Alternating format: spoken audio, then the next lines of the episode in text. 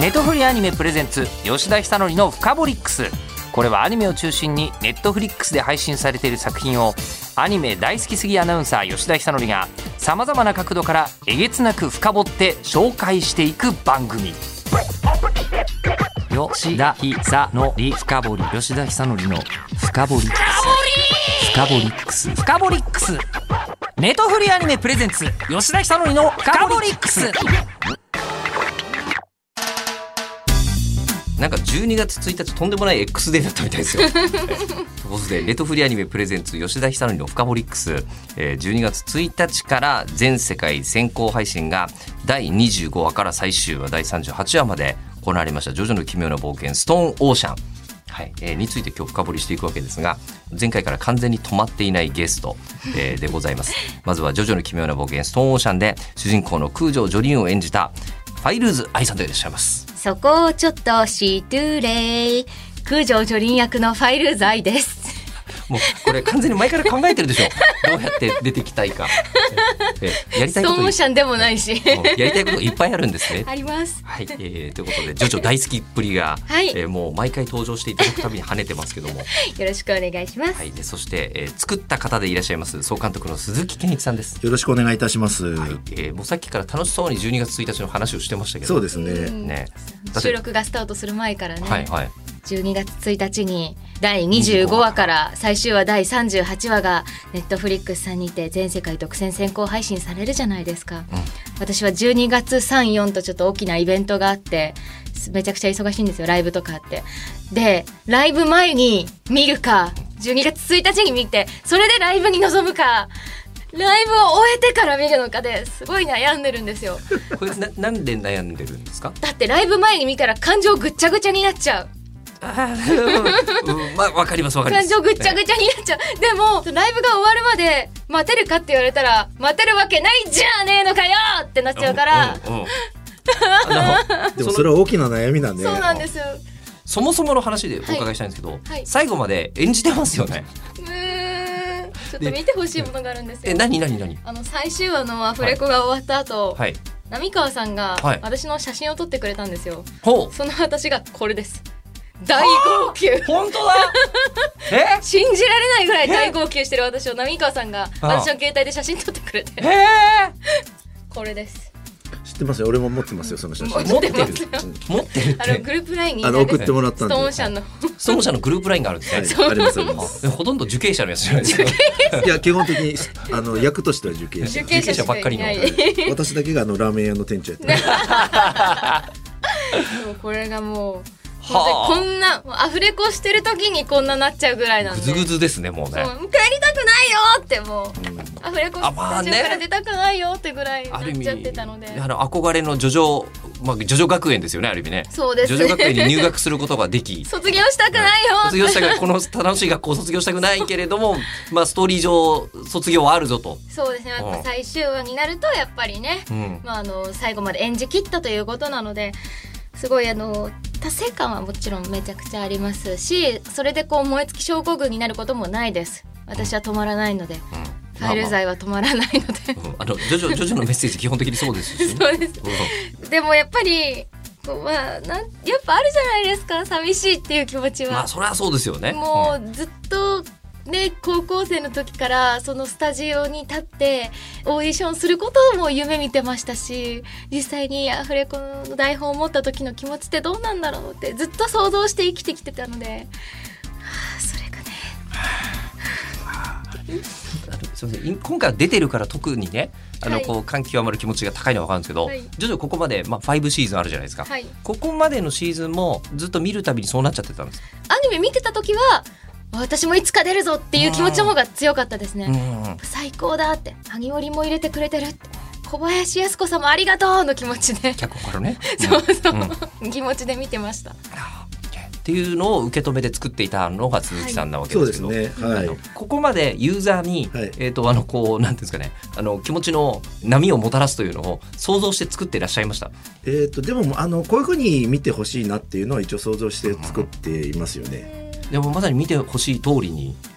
そうですね。ただまだあの最後のシーズン見てないのでどれぐらい絵が変わってるかとかまだ見てないわけですから。そうか演じてる間はまだ完全に絵は完成しきってないですもんね。そうですそうですそうです。なのでまあそのそこからのすごいブーストがかかってるのでおあおの多分ライブの後に見た方がいい。なああそういうす結論？結局、うん。あの最終話だけはそのむつみさんとマリアさんの FF とアニメ役のね田村さんとねはいお二人に手をつないでもらってみるって決めてるすごのでくないですかなんか UFO でも呼ぶのかみたいなねそうですねあの屋上でみんなでベッドラーっていうと3人で手つないで見るっておっじゃないと涙も拭えないぐらいずっと強く握っててほしいんです手をそうかそうそうかでももう3人で見る決めてるんですねあもう決めてます絶対にもうそこはもう絶対に呼ばせてっていうのを強くずっとお願いしてたので一人で絶対見れないって。12月1日から3日までの間に忙しい皆さんのスケジュールがそんなバッチリ合うとも限らないですもんね。いや最終話だけはライブの後に絶対見ます。ライブの後にした方がいいと思いうんます、耐えられないので。音響の効果やられてる小山さんという方がおられるんですけども、はい。あはいの小山さんがあの LINE で、はい。あのカンパケが終わ上がった後にデータが行くんですけど皆さんに、はい。見た後に最高に良かったと。超泣いたって送ってくださったから多分ファイルズさんそのインパクトに耐えられないと思うからライブ終わってからの方がいいと思う。今もう想像しただけで涙出てもうもうちょっと泣いてる。ちょっと泣いてる。すでに。いやだってあのでも結構みんな作った人たちも、はい。結構やっぱりあ泣けるねってなってるのでまあ監督としてはあのよくでき 大丈夫ですか？大丈夫ですか？よくできたなと思うので多分はい。仕込みがいっぱいあるんですよ、うん。そのファイルさんが知らない仕込みがアフレコの時点では見えないいろんな仕込みが。さんには分からないやつがあるその段階では分からないやつはがあって、カンパケになると分かる仕込みがいっぱいあるんですね。そうずっと言われてたんですよ。最終話のアフレコの時からこれねいろいろ仕込んでるからねってすごいニヤニヤしながらおっしゃってて。もう私はそれどころじゃなかったんですけど。アフレコ終わってからしばらく経ちますけどどんな気持ちで見ていいのかわからない。あーその熱々の状況。えっ、とねもう全世界の人で俺は見てるよって人がもういるはずなんですよね。そうですね。私の言ってる意味が分かってくださる方もあるし、うん。あのすごく細かく仕込んでいるものと大きく仕込んでいるものとかっていろいろあるじゃないですか、なのでまああの細かいのは全部発見できてないかもしれませんが、まあ、何度も見ていただければいくつか発見できるんじゃないかなとは思っておりますけど、まあ間違いなく言えるのは仕込んでるってことですよね。そうですね。あの皆さんがよしと思っていただけるようなそのもちろん原作から大きく変えるってことはないんですけれども、あのより一層楽しんでいただけるように。じゃああの私もうあの最終話見るまであの配信日からネット立ちます。あネタバレ踏みたくないんで。そうね。絶対そややばいと思う。あのすごく出ると思う、ああ絶対もそうネット立ちます、SNS も更新しません、ね見ない方がいいと思う、はい。あのね絶対みんな食いついて、食いついてって言い方悪いですけどあのみんな「ああこれは!」って言いたいところが。そう。いや絶対にあの見ないようにしてても流れてきちゃうから SNS 開きませんお願いします。そうするとあのこう12月の3日4日にでっかいイベントあるはずなのに、主役何にも言わなくなったぞみたいな、ね すごいドキドキする状況が。お察しください、ええまあ、はいしょそれはしょうがないぞと、じゃあもう予告しときますあの。マネージャーの方にお願いしたらいいんじゃない？そのなんかそういうの告知とか。自分が直接見ないからその伝言で。なるほど。あでもあの昔はそういう風にしてたのであのマネージャーさんにこれつぶやいといてくださいみたいな感じで LINE 送ってやってそれでつぶやいてもらえますあじゃあ今あのもし更新されてなかったなっていうことが気になってる方がいた場合は、今ネタがここであそうだったのかっていうことの整合性が取れてるはずですね、はい。どどうやらそういうことになったみたいです。よろしくお願いします。はい、えー、ということでこれだけ入れ込んでいるストーリーがどうだったのかっていうことについて、えー、2週間にわたってここまで喋ってるのにまだ説明しないんで。えー一応「ジョジョの奇妙な冒険ストーンオーシャン」のストーリーについての説明をさせていただきたいと思います。お願いします。よろしくお願いします。改めて西暦2011年アメリカフロリダ州罠にはめられて15年の刑期を宣告された空城ジョリーンが収監されたのは水族館の異名を持つ州立グリーンドルフィンストリート重警備刑務所。その中で父から託されたペンダントを手にした時彼女の中で不思議な力が目覚めるやがて起きる不可解な出来事。面会に訪れた父空城城太郎から語られた恐るべき真実。エンポリオフーファイターズアナスイウェザーリポートら仲間と共に100年以上に及ぶジョー・スター家とディオの因縁に終止符を打つ。最後の戦いはケープ・カナベラルへと舞台を移すと。はい。よくそうなんですけどこれ初めの方の12行すげえ昔のことのような気がします、ね。わかります だいぶ前から知ってるそういえばそうだったなそういえばそうだった。だってもうものすごいこれビルディングスローマンというか成長物語ですもんね。そうですね。ね、だからもう本当ね前回もちょっと出ましたけど、初めはあの小娘だったと。そうなんですよ。そこがそこからね目的意識を持つことでどんどんどんどん強くなっていって。だからそんな姿だからこそあのいろんな全世界のね女の子や男の子たちに勇気を与えてくれるのかなって思いますね。なんかこう最初から強いキャラって結構いるじゃないですか。なんかこうもう最初からこう特殊能力が使えてとかあの強いメンタルを持っててみたいなそういうキャラだともちろんかっこいいんですけどあの自分とは違う遠い存在だなって思っちゃうじゃないですか。でもジョリーンってあの最初はこうボーイフレンドに騙されてメソメソしてなんならこう収監された日なんかママに会いたいって泣いちゃったりとかしたり。で父親に対して反抗的なことも言うしなんか結構無計画なこととかも多かったじゃないですか。でも自分の父親の深い愛情に気づいてそこから、あの自分を奮い立たせて目的を持って強く敵に立ち向かっていくっていう姿が本当にこう勇気をもらえてだからジョリーンが大好きなんです。ある意味正しく刑務所の中で構成してる人ですよね。そうですねね。まあもともと刑務所に行くような子じゃじゃないんですないんだけど本来は言う。ほど無罪でもないんですけど、まあ確かにね。うんまあお団子もその間にどんどんでかくなり。そうなんです可愛いです。あのまあこれがあのこう視点主演としての視点だと思うんですけどあの監督ははいこう今までのシリーズも関わってきて作ってるから、はいストーンオーシャンはやっぱ一番初め作るときに、はい他のシリーズとはここが違うよねみたいな意識ってはっきりやっぱあると思うんですけどありますありますそうですねどどんなことを考えてたんですか、まあ、一番はそののいろんなところでも言ってますけど今回女性キャスティングっていうか、まあ、女性のキャラがほとんどメインなのでそういった時にどういう演出ができるかとかどういうドラマを見せられるかっていうところで悩みましたよね。え。クリエイターとしては男性メインと女性メインではどんなところが違うもんなんですか？やっぱりあの所作の具合とか所作？その、はあ、えー、とセリフだったりその言語の使い方とか、まあ、じゃあないかって言ってくれてますけど、えっとね、ジョジョ語は比較的楽なんですけどジョジョ語は楽なんですか？むしろ。あだって別にその荒木さんが書かれてる感じで普通にそれは書けますけまあ、一応日本語のルビはルビというかね文字としては日本語で書かれてますからね,、そうですね。ジョジョ語はね。そのジョリーンが例えばジョリーンですけどもどれだけの強さでこの精神力が今レベルとしてどれぐらいなのかっていうことで多分行動とか発言とかポーズとかが変わってくるので、まあ、そういうのを気にしながら男性のキャラよりは複雑な感じの方が良いかなと思っているので男だったらこうバシーンって構えてればもうなんか比較的いけるじゃないですか。まあ、。確かにねあの3部4部あたりはもう「ほら行くぜ!」みたいな感じで。そうですね。だから同じようにやっちゃうと男になっちゃうんですよねキャラクターとして。確かにそれは一回も無意識なんですけど一度もなんかこうあの女性っぽくないなって思ったことはあんまないんですよね。戦ってて強いなとは思いますけど。そうなんです。よなので、ええ。女性感が出つつ強くなるためにはどういうポージングがいいとか単純になんか考えたら女性だから、まあ、骨盤の関係もあるし内股になりやすいとかあるじゃないですか、はいでも内股にするようなキャラではないよねっていうのが例えば取っかかりとしてはあるじゃないですか。みんなそうですよねジョリーにしたって、そうそうそう。まあそういうところでだからあんまりガニ股にしちゃうとガサツで男っぽくなっちゃうよねとかっていうところとかそういうことは一応気にしてはいましたけどただ全カットそれが浸透できるかっていうとなかなか大勢でやってるもんですからなかなか難しいですけども、石鹸の段階でやっぱ考えてましたよね。それをもう目指してたんですね。目指してはいます。でもちょっと全カットは浸透しきれないですやっぱり。ちょっと数が多すぎて。いやそう今ツッコミを恐れてますけどいやできてますね、いやでもまあまあ。ええ。それはやっぱりもう、言葉として説明受けるんじゃなくて、雰囲気としてやっぱりちゃんと感じて。あ感じてましたしあとなんかそのジョリーンに限らずキャラがそのキャラらしい動きを結構してることが多くて漫画だとないポーズでもあのアニメでそのキャラがやってるとなんかあこんなシーン原作であったっけみたいに自然に思わせてくれるような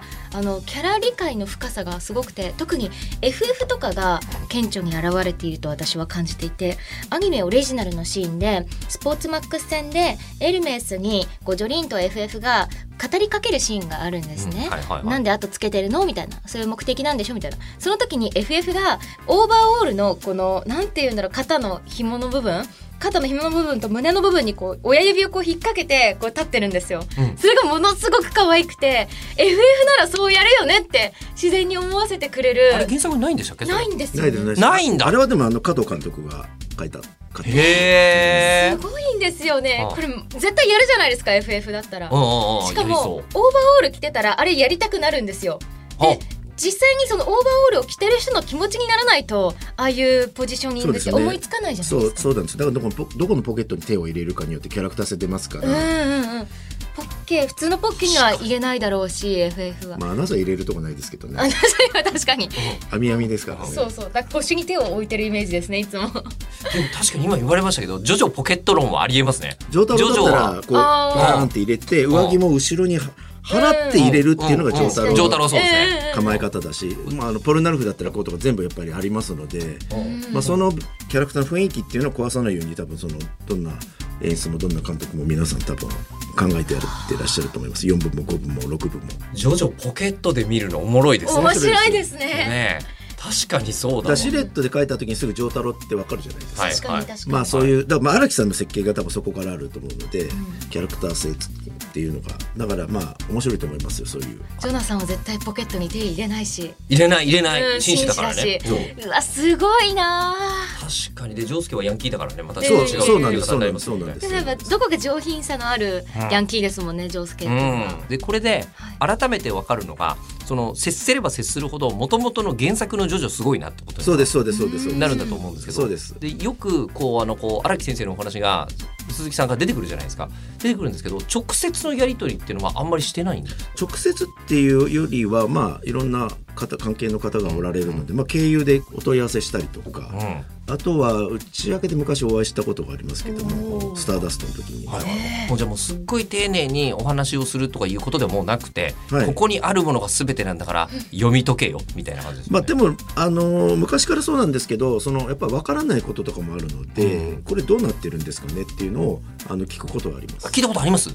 え？ありますあります。あのスノーシャでもありますし。えそうじゃ例えばどこ聞いたんですか？いやそのスタンドの能力ってこれどういう解釈で合ってるのかっていうのがまずあるじゃないですか。はい。ですごく複雑回帰なので難し難しいので、うん。どうやったら理解できるかっていうか最初みんな本読みでみんなで定義し直して、このスタンドの能力ってどういう定義あの能力なんだろうっていうのやってからじゃあこんな感じだねっていうのが大体方向性が決まった時にこれで合ってますよねっていうのをアレキさんに聞くってことはありました。ちなみにジョリーンについては聞きましたジョリーンについては聞いてないですね。ジョリーンはいっぱい使用例が出てきますから、えっと、ほとんどでも聞いてないです。あの、こちらにお任せしていただいている部分はありますので、あの、私、だ独断で決めることはありませんが、あの、委員会の皆様とこうお話しして、こういう方向がいいねっていうのをまあ決めていく感じですね。あでもここまでに至ってきっと信頼が醸成されてるんでしょうね。もうあの原作サイドからするとこのクオリティでこのやる気でアニメにしてくれるんだから今更もう余計なこと言わなくてもちゃんとやってくれるだろうみたいな感じはありそうですよね。確かに。だってポケットの話とか上げてないですよねわざわざ。ね、まあ、全然そんな聞きませんそうですよね。きっとあのそれでもうそういうことでしょっていうのがこう分かるようにうん。きっとなってるわけですよね、えそこから説明しなきゃいけないのって話になった場合ちょっと監督としてどうなんだよみたいなのがあるんじゃないかなと思いますし。なので、まあ、ある程度理解した上でこうじゃないかなっていうのを、まあ、独りよがりにならないように、まあ、一応こうおお伺いしてっていう感じですよね。でしかもそうやってわーって出来上がってたものすごい濃い現場に最終的に現れたのはファイルズ愛さんですよ。ええ。さらに濃くなって もう本当にもう名誉ですそれは。ありがとうございます。いやこちらこそ。でもだから今のポケット論そうですよね、はい。ポケットそうだよねって言って結局 FF がここのオーバーオールでここに入れるってことに気づいたわけですもんね、それ言われてないでしょ？だってわざわざ。言われてないですけどでもやっぱ見ちゃい目で追っちゃう魅力がありましたしあとそのグエスの使い方がすごい好きでスポーツマックスセンスのさっきのポケットのシーンなんですけどエルメスの情報なんであいつをつけてるのかっていうのの情報を仕入れるためにアニメはオリジナルでグエスに話を聞きに行ってるんですよ。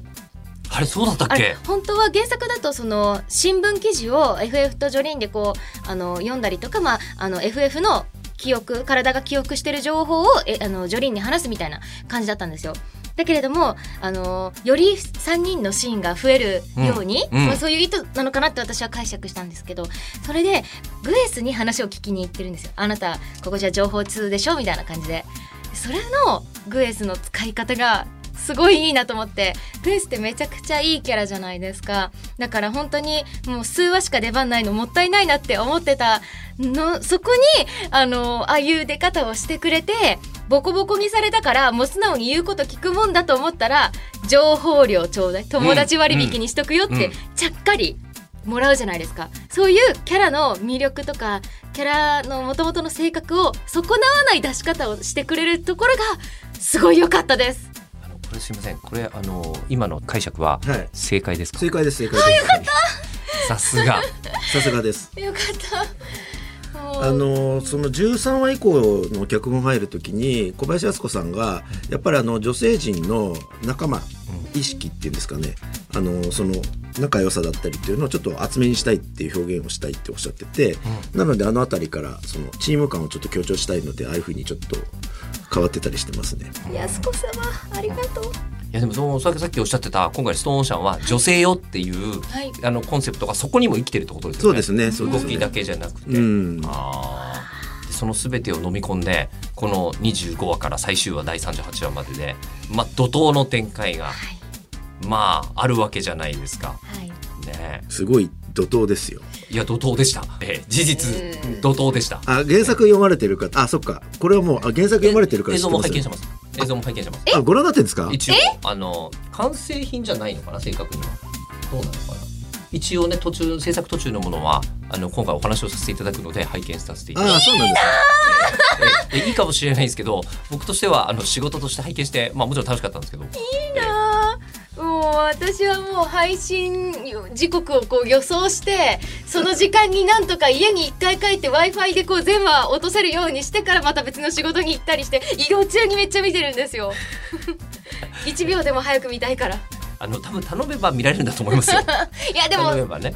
ダメダメねやっぱそこはファンとして。仕事とはまたちょっと自分の仕事の領域とはまた別ですもんね。そうなんです。やっぱりファンとして皆さんと一緒に感動したいです。うんなんかその配信の時に見る方がなんかいいよね。醍醐味があるよね。確かに確かに。まあそれはわかります。あとなんかそういう時じゃないと思いっきり感情をこう出した状態で見れないじゃないですか。あそれは僕もそうです。思いっきり泣きたいしなるほど。おーそうなんですよ。いやでもそこはちょっとマッと止めてるかもしれないんですけど、まあ、最後まで見ると2時間のアメリカンアクションムービーとかがあったとするとまあ2時間とはいえ大体60分とかじゃない？アクションシーンのすごいのって。つうかねほぼ全部なんですよ今回はずーっともうね激しめにやってますね。ファイルズさんとかもう種崎さんとか死んじゃうんじゃないかなって何度も思う、ええ。迫力皆さん大変そうでした。やっぱり、うん。まあ、そうですよね。うんずっと叫びっぱなしなのであの言っちゃうとバレちゃうから言わないですけど今週は誰々がこうずっと叫びっぱなし。この週うん。誰々が叫びっぱなしとかでもまあジョリーンは初めから最後までずっとでもねあの小原さんあんまり喋らない話もあるんですよ。あまあまあありました。というかなんか後半に行くにつれてジョリーンの覚悟がもうガンガンに決まってくるのでもうなんか逆にめちゃくちゃクールな丈太郎寄りになってくるんですよそうですなるほど。覚悟が決まってくると口数が減るんだ。そうなんですよ。あなるほど。それはそうかも。だからこそこう一言一言に重みを出すためにいろいろ言い方考えたりとかもしましたしやっぱでもマックスで叫んだのはビバーのウエストウッド戦ですね。う。んそうですね。うん、あれが一番叫びましたおね。二人とも間宮さんも含めてねうん。戦いがすごかったですからね。そうなんですよ。もう口の中にあの翌朝内出血できてましたから。口の中に内出血できるなんかほくろみたいな赤黒いプツプツが何個かできててはい翌朝。え怖っと思って皮膚科に行ったら内出血ですって言われて。なんかあの回結構こう首を絞められたりとかこう歯を食いしばったりするシーンが多くてこう苦しそうな声を出すために無意識にこう口の中を痛めつけてこう唇でこう噛んだりしちゃってたんですよ。はあ。の歯を歯でこう唇を噛んだりしちゃっててそれがなんか内出血になってて名誉の勲章です。声優さんすげえ。改めて。いやもうそんなもう後にも先にもジョジョだけだと思いますけど。なかなかね首絞められることもそうそうないっていうそうのもなんですよ。あると思いますけど。でも作る側はやっぱりみんな大変だったので、でしょうね、うん。ええ。ええあの1話から、まあ、24話までが簡単とは言いませんが、まあ、それなりに大変で、ん。というか結構大変で、うん。ただそれ以上に大変なのが25話からがすごくやっぱ大変だったので、まあ、1話ぐらい制作してる時からもう皆さんには現場にはここはもう超大変だからここは超大変だからここは超大変だからっていうので 後半その4話数ぐらいのところはもう資産として今から CG 作っとかなきゃとかいろいろ。ああもうそういうなんですかお店の運営みたいな感じですよね。もうお店も年末大変だからみたいな。おっしゃーここはもる通りです。うバイト増やしとかないとそうですそうです。だからまあ吉田さん最初はとかご覧になってるか分かると思いますし、はいはいネタバレになるからこれ以上言わないですけど、まあ、ある現象があるのであの現象もだからファーストシーズンのところからテストしてますねあそんな早くからやってるんですか、うん、あのギリギリじゃ絶対間に合わないと思ってたのでいろいろこうしたいああしたいって僕の思いがあるじゃないですか、はい。それをこうお願いしていろいろテストをしつつあの一応見てる方としては38週みたいな見方なんですけど、えっと、作ってるのは当然ですけどもその前の準備から入れるともうすっごい前からですよね。そうですね。長いですよね。その本読みからとか考えるとね結構長い期間やってると思いますけど。もう2年3年の世界もっとですかね。いやそんな長くはないですけどね。でもまあ2年とかはやってるんじゃないかなと思いますけどただその現場が動くのもその最初シナリオ打ちから始まっていきますのでその裏でまあキャラクター発注とかが始まって作画インするのはもうちょっと後ですからその作画インのあたりの1話作ってるあたりからもうすでにここは大変だからっていうその最初あたりは話していってこれは絶対大変だからテストをしていきましょうっていうのをずっとこうテストをしてもうねあの日本代表監督みたいな感じ。そんなことありませんねそあのんな。チームのチームの強化に3年かかりますみたいなのと同じできっとここはもう最終的に最終予選とかになってるから大変なはずだよみたいな。うんうんはあ。そうなんです。なので最終話の方がずっと大変になってくるから、まあ、みんなでこう踏ん張んなきゃいけないから、じゃあそのここはちょっと軽くしないとねとか、まあ、やり方も含めてみんなでこう作ってきましたね。いやでも本当にサッカーとかで言うと最後のあのここで引き分けか1点取るかで人生変わるぜっていうような後半40分からロスタイムにかけてみたいな感じなんですよ。ずーっとそのテンションなんですよ。濃いですよね。す濃い。すごく濃い。いすごく濃い。で気が付くと肩が凝ってるんですよ見てるからや力入っちゃいますよね、あーやめあもう見た人の感想だ。羨ましい。見た人のもう見た人の感想ですけど。うん、でもラジオ聞かれてる方ももう見てる方もあそうですね。いるはずです。私だけだ。羨ましそうい そうかもしれない。今 ここに関わってるただ あのその時空に、えーなった時に一番の強いテンションで見てる人は確実にそうだと思いますけど、おそらくそうだと思います。いやはやしかうしどうしましょうかね。あの、はもうこれ今言っちゃいけないことだらけでもありつつそうですね。ただもうあのこうここまでのところでまだ言いたいこと絶対あると思うんですけど、うんうん。監督とこはい。う同時にメディアに出てるからこそ今聞きたいことというのがあったらしときましょうよこれ。やっぱそのカラーリングが私すごい好きで、はい。ジョジョがアニメ化するときに一番とまではいかないんですけどもかなりこう楽しみにしていることの一つなんですよ。というのもジョジョのキャラクターたちって大まかなこの髪の部分は明るい服は暗いとかそういうざっくりとした設定はありますけどあの単行本の表紙や、あの扉絵によってカラーリングが違うじゃないですか、まあ同じキャラでも。ね美的な成立を優先してるとこありますもんね。そう、んだからこそどの色がアニメで採用されるんだろうっていうのはアニメ化の時ものすごくあの楽しみにしているんですねであの個人的にすごく意外だったのがグエスなんですよはいはいはいグエスはどうやって決めたんですか？あれは私の好みですね。おおえー！あのこういう感じでやってくださいっていう話をあの色彩設計の佐藤さんにお願いして、はい。まあ、細かい部分は本当に佐藤さんのセンスなんですよ。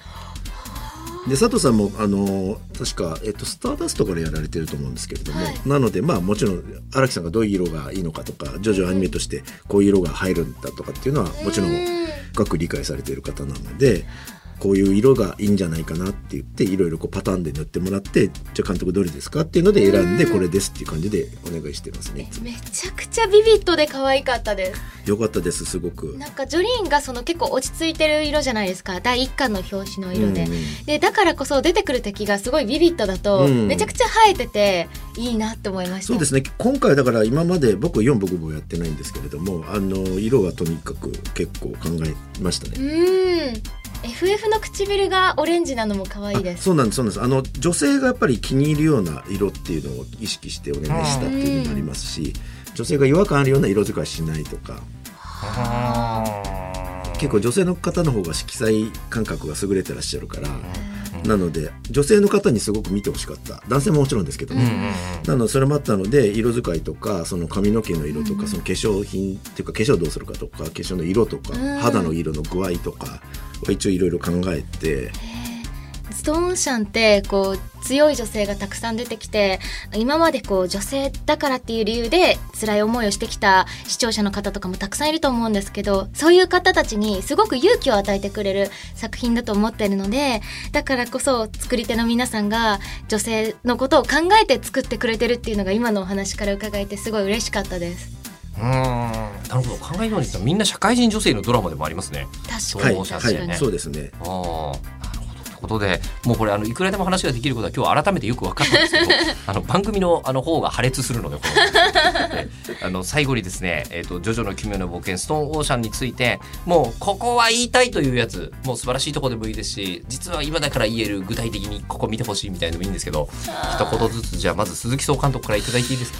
そうですね私本当にあのネタバラシになるからちょっと本当に言えないんですけどやっぱりこう25話から38話までの、まあ、ラスト4話数っていうのはいっぺんに見ていただきたい。ああ、わかる。あ時間作って見てほしいですね。そうえー、飛ばすんじゃやっぱラスト4話数はライブ前にした方がいいのかな？ライブ後？うわ最終話だけじゃなくてもう4話分はあのその田村睦美さんたちをお呼びして。そうですね。えー、はい、あごめんなさい遮っちゃって。あのいくつかこう大きなイベントがいくつかあるじゃないですか。はい、その最後のシーズンでも、そのやっぱセットで見ていただきたい。ああなるほど。っていうのもあります。ただあの1話数ずつ噛みしめて見ていただきたいっていうのももちろんあるんだけどただ最後の4つはもう本当になんかこう映画っぽくなってるじゃないですか、うん、なのであそこは一気にガッて見た方が面白いかなと思うので、うん、録画されてる方もまとめて毎週撮って最後またガッて見るのがあの2回楽しめて面白いんじゃないかなと思いますね。まあ、ネットフリックスだと両方できますからね、はい、じゃあ続いてじゃあハイルズさん。はい、あの本当に監督がおっしゃってるもうことももうすべてなんですよ。で、あと私の視点だとお当番会じゃない時って基本出ないことが多いんですけれどもちょっとアニメオリジナルでもうちょっと何個とかセリフをいただいたりもして出れるんですよ。ほう出てるんですよ。出てない回って基本的にないんでしょもう後半はほぼないと思います。はい。であの本当ならこう原作ではここでジョリーンとかは出てこないんだけれどもっていうところであのねちょっと一言二言喋っておりますのでそういうのもあの原作ファンの方も新鮮な気持ちで楽しめると思いますのでぜひぜひ楽しんでいただけると嬉しいです。はい、えー、ということで結局あの最後どのタイミングで見るのかというのがですね非常に気になるところですけど、えー、しばらく SNS に登場しなかったとしても心配しないでください そういう理由ということらしいです。はい、はい、ということで、えー、もう見られます。ジョジョの奇妙な冒険ストーンオーシャンは第25話から最終話第38話までが12月の1日に、はい、はい、公開になりまして、えー、全世界独占先行配信中でございます。はい、ご覧いただきたいと思います。お願いします。お願いします。活動のお知らせとかもし必要だったらいたもいただきたいなというふうに思いますが。じゃあ私はあのツイッターにて出演情報を更新しております。でインスタでは、えー、ファッションの発信などをしてますのでぜひぜひ見てください。なんか時々すごいジョジョ部屋出てきたりしますよね。ねジョリンがドーンっている部屋とかね、うんうん、出てきたりしちゃいますんでぜひご覧いただきましょう。はい、で監督はこれだけ徐々に全てを捧げきってたわけじゃないですか。はいそうですね。ここまでのとはいはい、今後どうするとかあるんですか？今後？今後は別にあの普通に生活していきますけど。作品の方に関しては。あそうです。都合あのいろいろと準備もしておりますので。はい。